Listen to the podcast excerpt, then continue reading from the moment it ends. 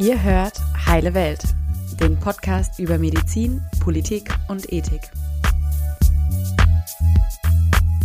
Wir stellen Fragen über die Grenzen der heilen Welt des Studiums hinaus. Von Pia und Madeleine.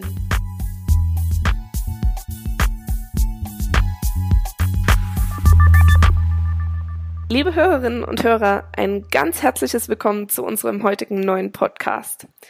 In dieser Folge soll sich alles um Klimawandel und Gesundheit drehen. Es geht ja gerade durch alle Medien, egal ob in Leipzig, in Madrid, in Warschau, in Delhi oder bei mir hier in Guadalajara, gehen jeden Freitag Millionen junger Menschen auf die Straße und fordern Veränderungen in der Klimapolitik.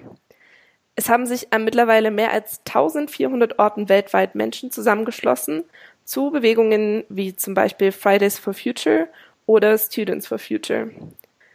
Und auch mittlerweile 26.800 Wissenschaftler und Wissenschaftlerinnen haben sich unter dem Namen Scientists for Future hinter genau diese jungen Menschen gestellt.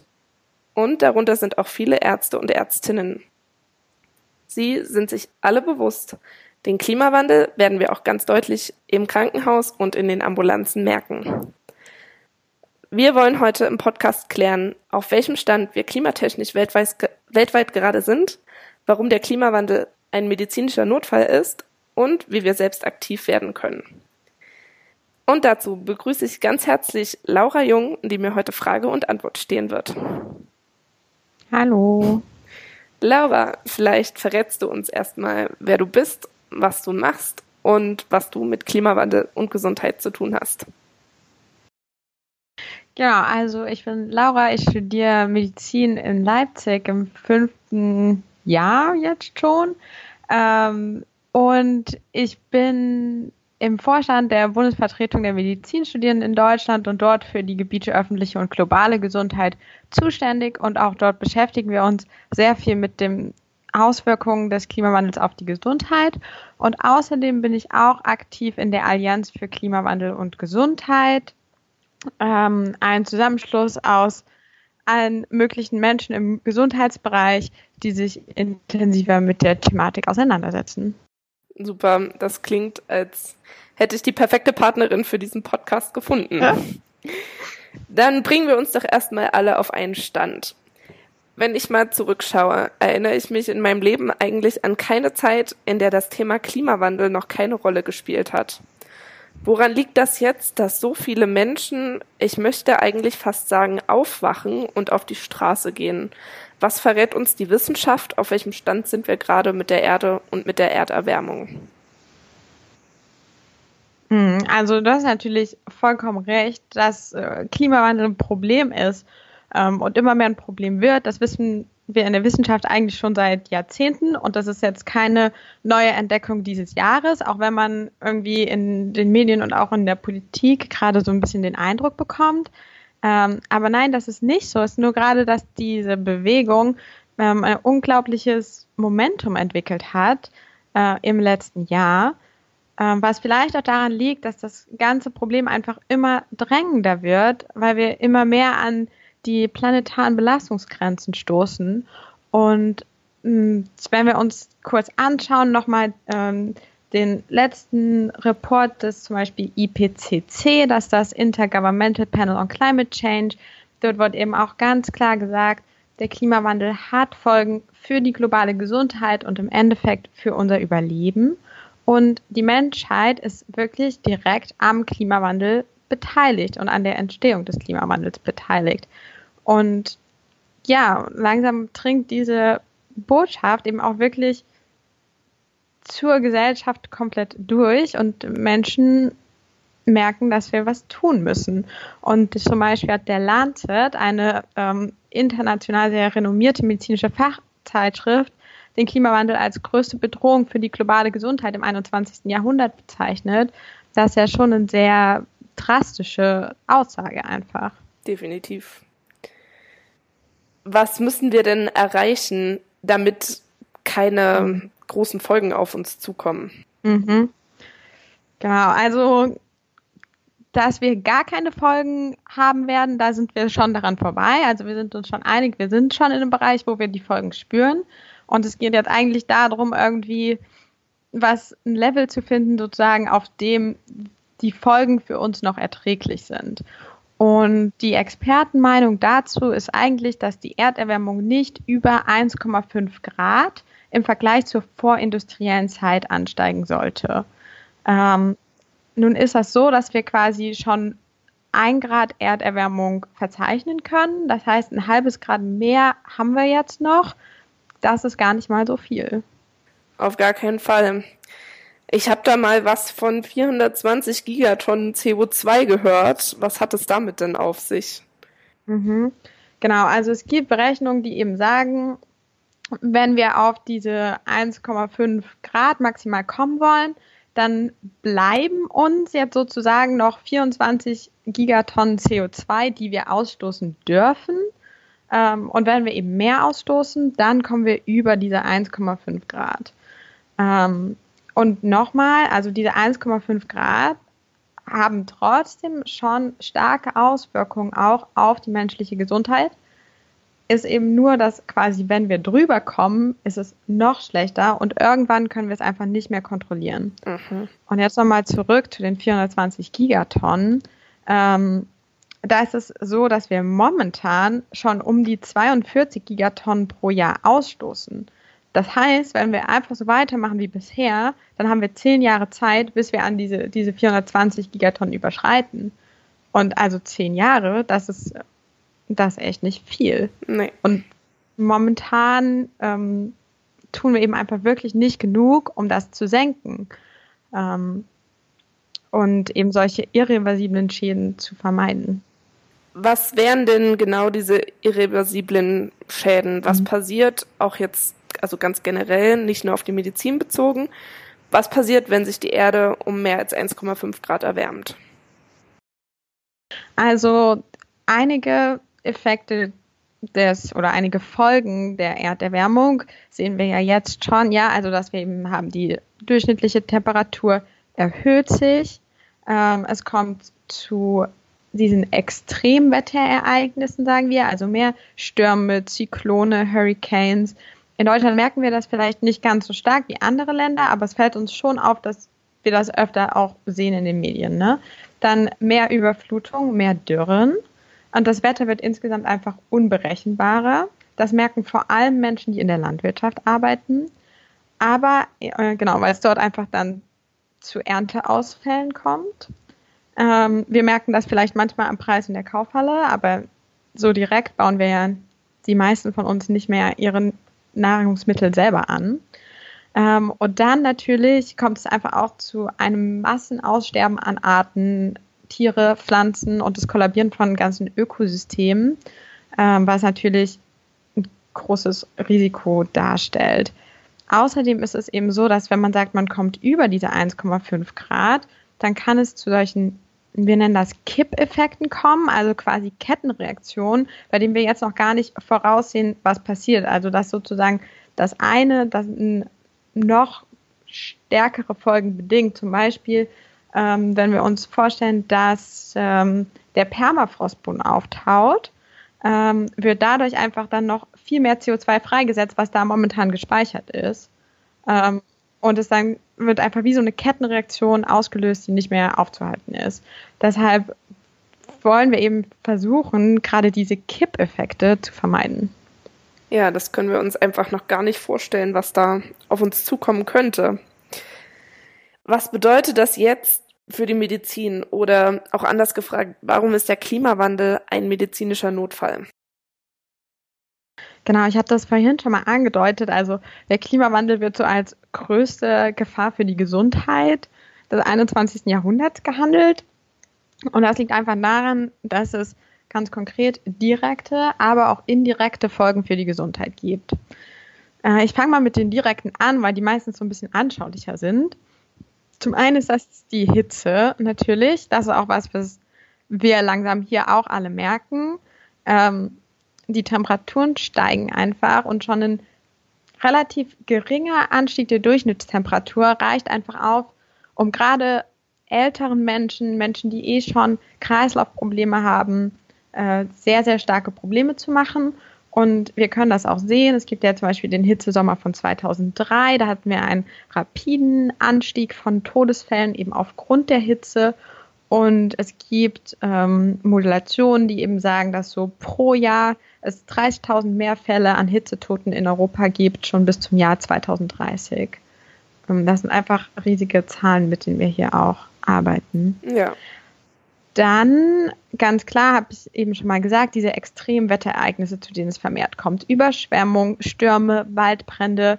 Das ist natürlich einfach so, dass wenn ich in so einer Region wohne, wo es dann zu so einem Sturm kommt, ich natürlich einmal ein Verletzungsrisiko habe, ein Todesrisiko direkt einfach aus Folge von diesem Wetterereignis.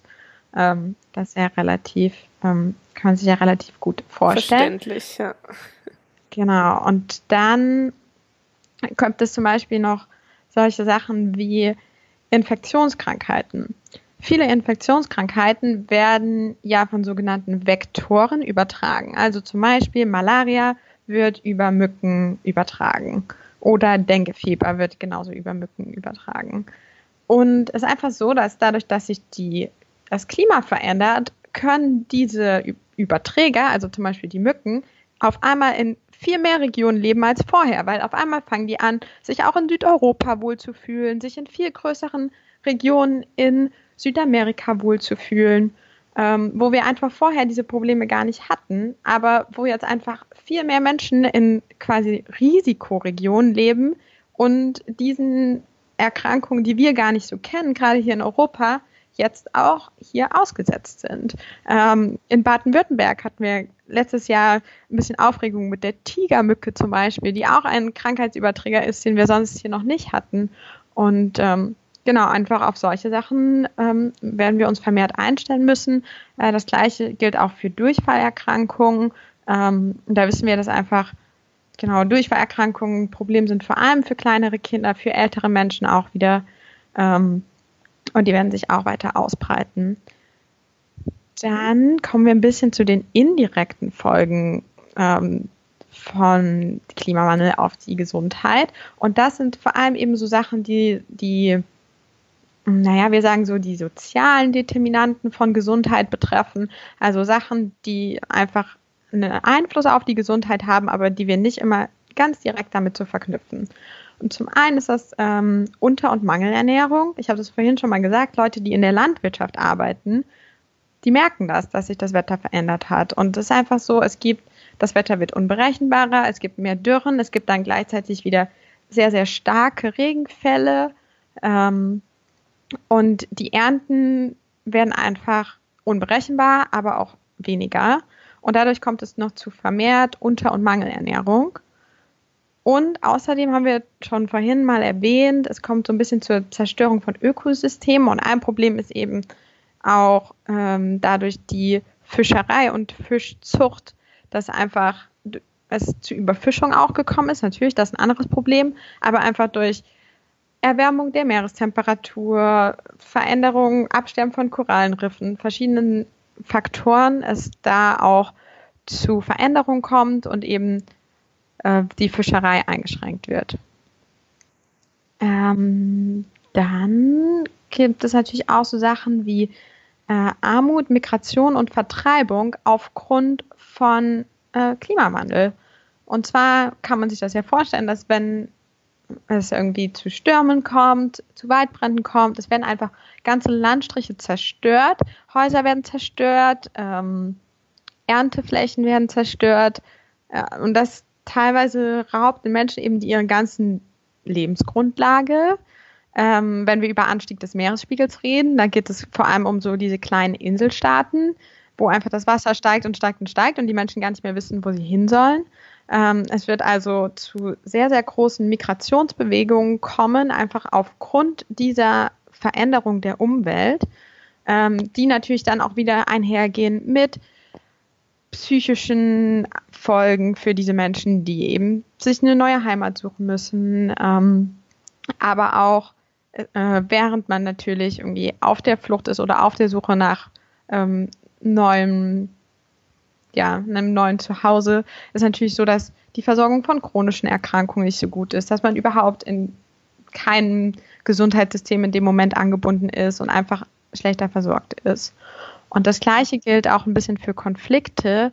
Eben ist ja auch ganz klar, wenn es um Lebensgrundlage geht, wenn es um Zugang zu Wasser geht zum Beispiel. Solche Sachen können auch Auslöser für Konfliktsituationen sein. Wir haben das gesehen zum Beispiel auch im Bürgerkrieg in Syrien. Auch dort hat Dürre und Ernteausfälle mit eine Rolle gespielt. Ähm, und es ist schon so, dass wir da Folgen erwarten, die eben auch die Kapazitäten der humanitären Hilfe, die wir momentan zur Verfügung haben, einfach übersteigen werden. Ähm, ja. Genau. Und auch das natürlich wirkt sich wieder auf die psychische Gesundheit der Menschen aus. Also ich stimme dir da wirklich in allem zu, was du gesagt hast. Ähm, man sieht überall schon jetzt die Anfänge, nicht nur von der Hitze, auch ähm, mit also, dass Menschen flüchten müssen aus ihren eigentlichen Heimaten, das kann ich auch hier aus Mexiko auf jeden Fall bestätigen. Nochmal, um es zusammenzufassen, ähm, welche Alters- und Personengruppen sind denn dann besonders betroffen? Mhm. Ähm, ich hatte das ja schon mal mit anklingen lassen. Also genau, wir reden eigentlich immer von den gleichen sogenannten vulnerablen, also besonders anfälligen Gruppen. Mhm, zum einen sind das eben ältere Menschen, gerade wenn wir über Hitze reden, aber natürlich, die haben auch Probleme, wenn es um Sachen geht wie Flucht, Vertreibung, äh, schnell die Heimat verlassen.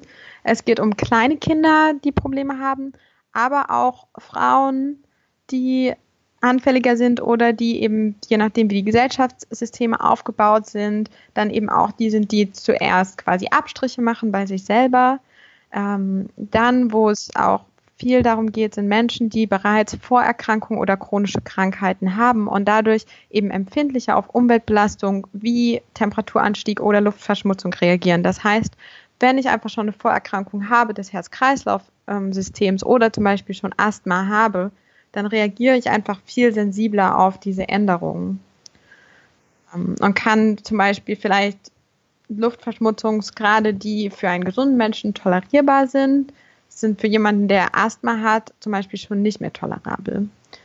Ähm, dann ist es natürlich auch so, dass Menschen mit niedrigerem Einkommen einfach stärker betroffen sind, weil sie vielleicht nicht die gleichen Maßnahmen ergreifen können wie Menschen, die mehr Geld haben. Und das betrifft natürlich auch wieder besonders Menschen, die eher im globalen Süden leben, die einfach nicht die gleichen Möglichkeiten haben wie jetzt der durchschnittliche Mitteleuropäer, ähm, die vielleicht nicht auf Ersparnisse zurückgreifen können und oder Versicherungssysteme und für die dann eben sowas wie äh, eine Zerstörung der Lebensgrundlage oder des Hauses und der Ernte viel größere Folgen haben als vielleicht für uns. Ähm, genau, das sind so die größten Gruppen. Jetzt waren wir schon beim Stichwort Luftverschmutzung. Die Verbrennung von Kohle ist ja eine der Hauptquellen für ähm, klima- und gesundheitsschädliche Emissionen. Ich habe in meiner Recherche gelesen, dass ähm, die dabei entstehenden Partikel in Europa alleine 23.000 Todesfälle verursacht haben im Jahr 2013 und im selben Jahr auch in Europa 32 bis 62 Milliarden Euro Behandlungskosten nach sich gezogen haben. Welche Auswirkungen haben denn diese Feinstaubemissionen auf den menschlichen Körper? Also es ist natürlich schon so, dass Luftverschmutzung, gerade diese Feinstaubemissionen, die du ansprichst, ähm, einfach wirklich wahnsinnig schlecht sind für die Gesundheit. Und es ist auch so, dass ähm, Kohleverbrennung ähm, einen sehr, sehr starken Anteil an der Luftverschmutzung hat. Das ist natürlich nicht ähm, das Einzige, was zur äh, Luftverschmutzung beiträgt. Das muss man auch ganz klar sagen.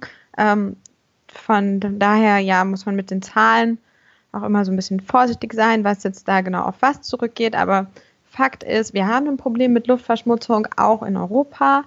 Ähm, Kohle trägt enorm stark dazu bei und das führt zum Beispiel zu Sachen wie ähm, vorzeitigen Todesfällen aufgrund von Herzinfarkten, Schlaganfällen, chronischen Lungenerkrankungen, auch Lungenkarzinomen und das eben wieder gerade in diesen Gruppen, die wir eben schon mal angesprochen hatten, die besonders anfällig sind. Ähm, und ein Problem einfach bei Luftverschmutzung ist auch, dass die Verbreitung von Teilchen in der Luft ist ja sozusagen nicht kontrollierbar. Für Luft haben wir irgendwie keine Grenzen oder genau, das einfach breitet sich einfach aus und jeder ist davon betroffen. Da kann man sich auch nicht schützen. Wir müssen alle atmen. Mhm. Ähm, das, genau, das klingt erstmal logisch, aber irgendwie, und dass es bei Klimawandel eigentlich generell so ein, so ein großes Thema ist. Klima hat so, wir werden Grenzen. alle davon betroffen sein, genau. Es, ähm, es verbreitet sich einfach und wir werden es nicht kontrollieren können. Ja. Ähm, genau, und dann ist natürlich auch so, bei der Kohleenergieerzeugung entsteht eben auch wieder CO2, ähm, was dann wiederum auch indirekt den Beitrag zur weiteren Erderwärmung leistet. Ähm, der Teufelskreis. Der Teufelskreis, genau. An dieser Stelle sollten wir dann vielleicht auch mal mit an unsere Universitäten denken. Es gibt nämlich einige, die immer noch in Kohleenergie investieren. Und auch dagegen gibt es Initiativen wie zum Beispiel Fossil Free. Fossil Free ähm, ist eine weltweite Kampagne, die aber von lokalen Gruppen angeführt wird. Und durch deren Initiative hat die Uni Münster im März 2018 als erste Uni Deutschlands alle Kapitalanlagen im Sektor Öl, Kohle und Gas eingestellt und auch neue Investitionen ausgeschlossen. Das als kleiner Input. Genau, also man sieht, dass quasi jeder Mensch, jede Uni, jedes Unternehmen kann was dafür tun. Und in Deutschland ist es einfach schon noch so, dass wir viel auch klimaunfreundliche äh, Energienutzung subventionieren, unterstützen, da rein finanzieren ähm, und das einfach auch was ist, an dem wir noch viel arbeiten können. Gut, jetzt drehen wir doch mal den Spieß um. Wenn wir konsequent handeln würden und klimafreundliche Lebensweisen annehmen, dann hat das doch bestimmt Chancen für die Gesundheit.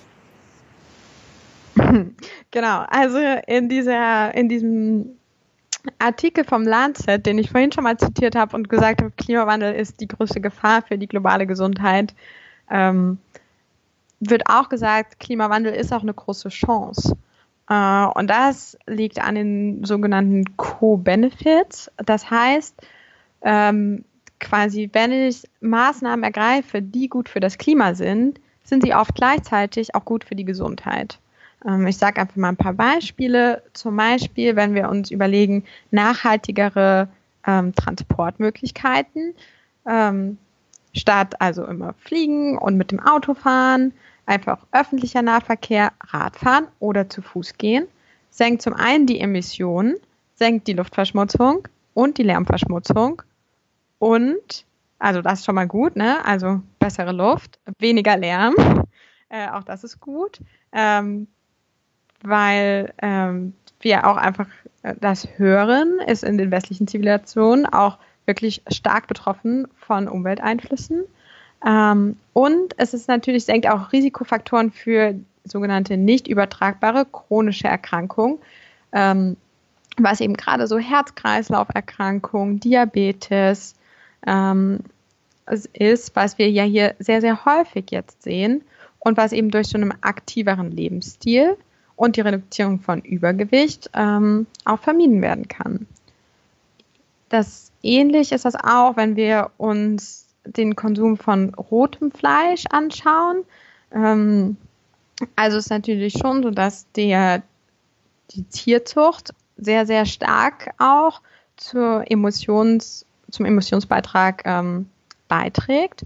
Und wenn man weniger Fleisch isst, tritt man weniger zu den Emissionen bei, aber es ist auch einfach die gesündere Ernährungsform. Und ich sage jetzt nicht, dass jeder sich vegan ernähren sollte, sondern ich sage einfach, äh, man sollte den Fleischkonsum versuchen zu reduzieren, weil wir einfach momentan in unserer Ernährung, gerade die wir in Deutschland haben, viel zu viel Fleisch essen. Ähm, dann geht es dabei auch um den Ausbau von Grünflächen. Ähm, es ist ja so, dass die meisten von uns leben in Städten und gerade durch die ansteigenden Temperaturen, jeder kennt das, Städte heizen sich unfassbar stark auf. Und es bilden sich sogenannte Heat Islands, also so richtige Inseln, wo die Wärme einfach gespeichert wird, wo auch nachts die Temperatur gar nicht mehr runtergeht, einfach durch die ganzen Betongebäude, Straßenasphalt. Ähm, und wenn man das einfach aufbricht durch Wasserflächen oder Grünflächen, schafft man es, die Temperatur zu senken, was für die Bewohner einfach wahnsinnig gut ist, aber eben auch fürs Klima gut ist. Ähm, genau, das mal so als Beispiele, wie quasi Maßnahmen klima- und gesundheitfreundlich zur gleichen Zeit sein können. Ja, das waren auf jeden Fall super wichtige Punkte und schon auch fast einige Tipps mit dabei. Jetzt kommen wir noch mal kurz zurück zum Gesundheitssektor. Ähm, eigentlich gibt es ja viele Chancen, aber auf der anderen Seite trägt alleine der Gesundheitssektor einen ganz beträchtlichen Teil zur globalen CO2-Emission bei. Welche Möglichkeiten haben denn zum Beispiel Krankenhäuser, um nachhaltiger zu arbeiten? Mhm. Genau, also das ist richtig. Der Gesundheitssektor an sich ähm, steuert einfach einen großen Teil der CO2-Emissionen auch bei, ähm, hat aber auch Verbesserungspotenzial und sollte da eigentlich auch eine Führungsrolle ähm, übernehmen, einfach weil wir haben ja gesagt, wie es sich auf die Gesundheit auswirkt. Ja, für uns im Gesundheitssektor, wir nehmen uns einfach selber Arbeit ab, wenn wir ja. versuchen, klimafreundlicher zu arbeiten. Ähm, genau, und es gibt natürlich ganz viele Stellen an so einem Krankenhaus gerade, wo man ansetzen kann. Ähm, so vielleicht so die weniger abstrakten Punkte sind. Zum einen Abfall, einfach, dass man über nachhaltiges Abfallmanagement nachdenkt, ähm, über Recycling nachdenkt, äh, die Vermeidung toxischer Materialien und Einwegprodukte ähm, sich mal überlegt, genau. Dann Energieverbrauch, ähm, dass man da versucht, eine effizientere Energienutzung zu schaffen, dass man, natürlich gehört da auch das Training von Personal dazu, aber da gehört eben auch die Anschaffung von energiesparenden Geräten dazu oder welche, welchen Strom oder wo man seine Fernwärme auch herbekommt. Ähm, genau, alles solche Sachen, wie die, wenn man neue Gebäude baut, wie man, wie die gedämmt sind. Genau, das ist mein nächster Punkt. Gebäudebau und Planung. Also wenn ich neue Bettenhäuser ähm, plane, ähm, wie baue ich die so, dass sie zum einen eben einen möglichst geringen Energieverbrauch haben, zum anderen aber auch schon darauf eingestellt sind, dass es eben wärmer wird. Ja, das, also es geht da auch um den Schutz der Patienten, Patientinnen und natürlich auch Mitarbeiterinnen. Ähm, und äh, da muss man vielleicht auch alte, bestehende Gebäude, Krankenhausgebäude auch nachrüsten. Ähm, und dann auch ganz logische Sachen eigentlich, dass zum Beispiel Krankenhäuser gut an den öffentlichen Personennahverkehr angebunden sind und man eben nicht nur mit dem eigenen Auto dorthin kommt. Ähm, und ein wirklich wichtiger Punkt auch, der eigentlich nicht nur für Krankenhäuser, sondern für alle Arten von Kantinen, Betriebskantinen, Schulessensversorgung gilt. Ähm, genau, also wie kann ich, wenn ich eben für so viele Menschen Essen bereitstelle, das schaffen, dass es irgendwie nachhaltig ist, dass es gesund ist, natürlich zum einen, nicht so weite Transportwege hat, aber zum Beispiel auch weniger Fleisch enthält, ähm, irgendwie vielleicht aus der Region kommt. Ähm, und dass es möglichst wenig ähm, Essen auch weggeworfen wird. Ja. Jetzt werden wir ja beide hoffentlich Ärztinnen in der nahen Zukunft. Was bedeutet das für uns und Ärzte und anderes medizinisches Personal ganz konkret? Im privaten Bereich ist mir jetzt mittlerweile schon bewusst, was ich denn persönlich so machen kann. Da kann ich persönlich meinen ähm, Strom aus ökologischen Quellen beziehen. Aber was kann ich denn im Krankenhaus machen? Mhm. Also klar ist natürlich, als einzelne Person im Krankenhaus kann ich jetzt nicht alles ähm, auf den Kopf stellen. Es gibt ja da einfach standardisierte Abläufe. Ähm, da kann man nicht überall so viel machen. Äh, ganz anders ist die Situation natürlich in der eigenen Praxis. Da ist man selber Herr oder Frau der Lage und kann da viel mehr Maßnahmen ergreifen. Ähm, aber trotzdem auch im Krankenhaus äh, kann man ganz normale Energiesparmaßnahmen ergreifen, gerade was irgendwie Licht, was Wärme angeht. Da gibt es normalerweise auch Schulungen für Mitarbeiter. Der Erfolg ist so mäßig. Ähm, oder ganz einfache Sachen wie sich überlegen, wie viele Sachen man ausdruckt. Es wird ja wahnsinnig viel gedruckt in Krankenhäusern. Äh, den Drucker auf doppelseitig umstellen, auf also beidseitig drucken, hilft schon viel. Ähm, Genau, man muss natürlich ein bisschen aufpassen, auch wenn wir sagen, so Einwegprodukte, ähm, solche Sachen. Also die Maßnahmen, die wir ergreifen, sollten natürlich nicht zu Kosten der Patientensicherheit gehen. Das ist natürlich nicht Ziel der Sache. Und einfach viele Entscheidungen gerade wenn wir sagen, irgendwie energiesparendere Geräte anschaffen, die trifft natürlich nicht der Stationsarzt im Regelfall, sondern das sind oft Sachen, die auf der Management-Ebene entschieden werden. Aber deshalb ist es eben auch gerade wichtig, dass man eben versucht, auch solche Entscheidungsprozesse mit zu beeinflussen und einfach das Thema präsent zu halten und irgendwie deutlich zu machen, das ist ein Thema, das uns auch als ähm, Mitarbeitern und Mitarbeiterinnen im Krankenhaus wichtig ist. Mhm. Und einfach immer wieder deswegen. darauf aufmerksam machen. Genau, ja. Auf welchen anderen Ebenen kann medizinisches Fachpersonal denn noch aktiv werden? Mhm. Also eigentlich auf allen Ebenen. äh, das geht los von quasi ganz klein, also im Patientengespräch. Es ist schon so, dass Ärzte auch Vertrauenspersonen darstellen für ihre Patienten und gerade auch diese, was wir angesprochen haben als Co-Benefits, also wie kann ich mich gesundheitsbewusst und klimabewusst gleichzeitig verhalten, ist was, was man mit einfließen lassen kann in die alltägliche ärztliche Praxis. Ähm, dann kann man natürlich in der Öffentlichkeit oder auch erstmal in seinem eigenen Freundes- und Verwandtenkreis oder näheren Umfeld eben über diese gesundheitlichen Folgen des Klimawandels aufklären. Die sind nicht jedem so bewusst. Ähm, man kann natürlich im eigenen Handeln, das war, was wir gerade ja schon angesprochen haben, ähm, versuchen, sich so klimafreundlich wie möglich zu verhalten.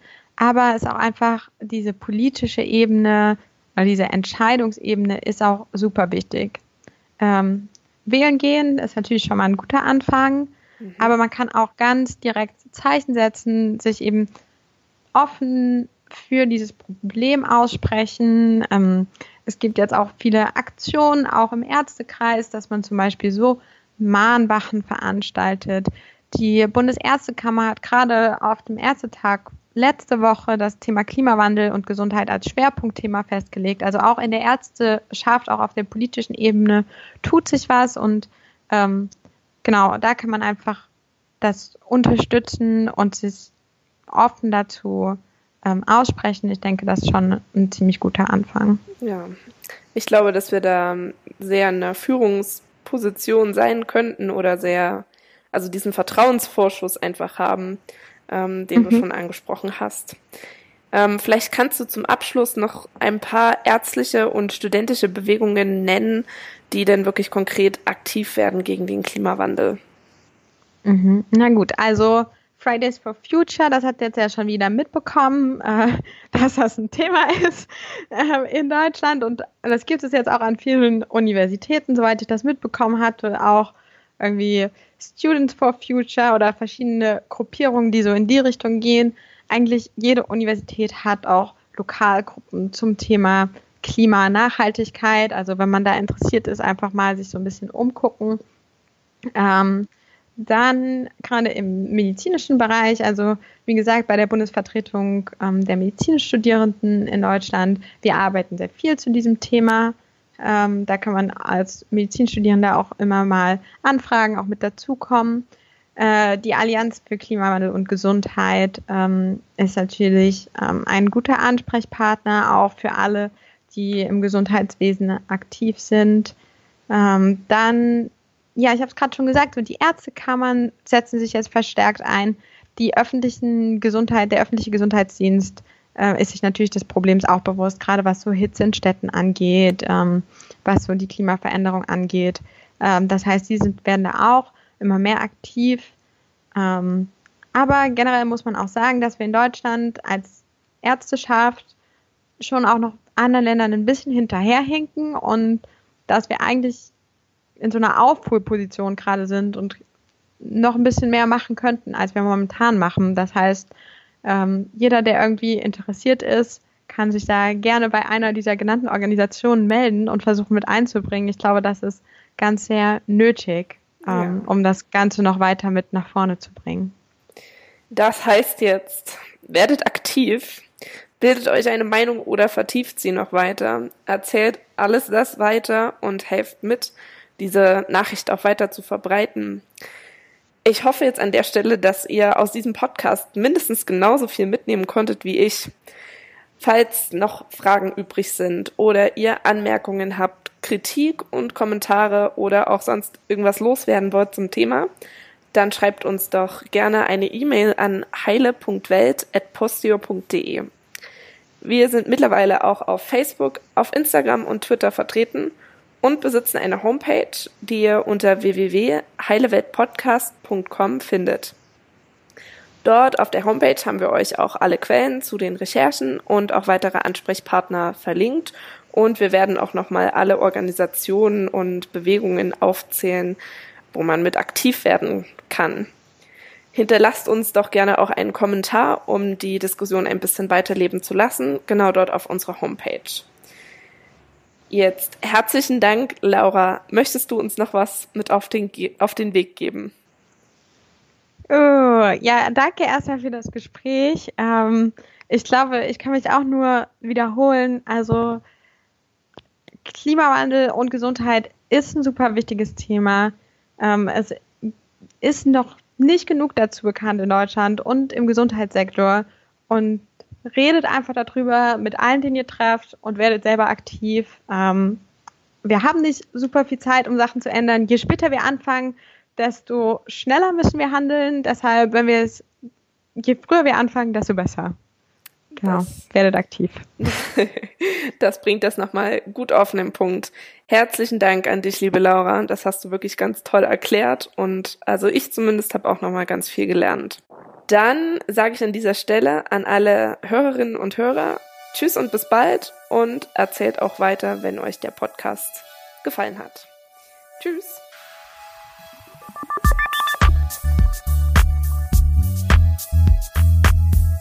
Das war Heile Welt, der Podcast über Medizin, Politik und Ethik von Pia und Madeleine.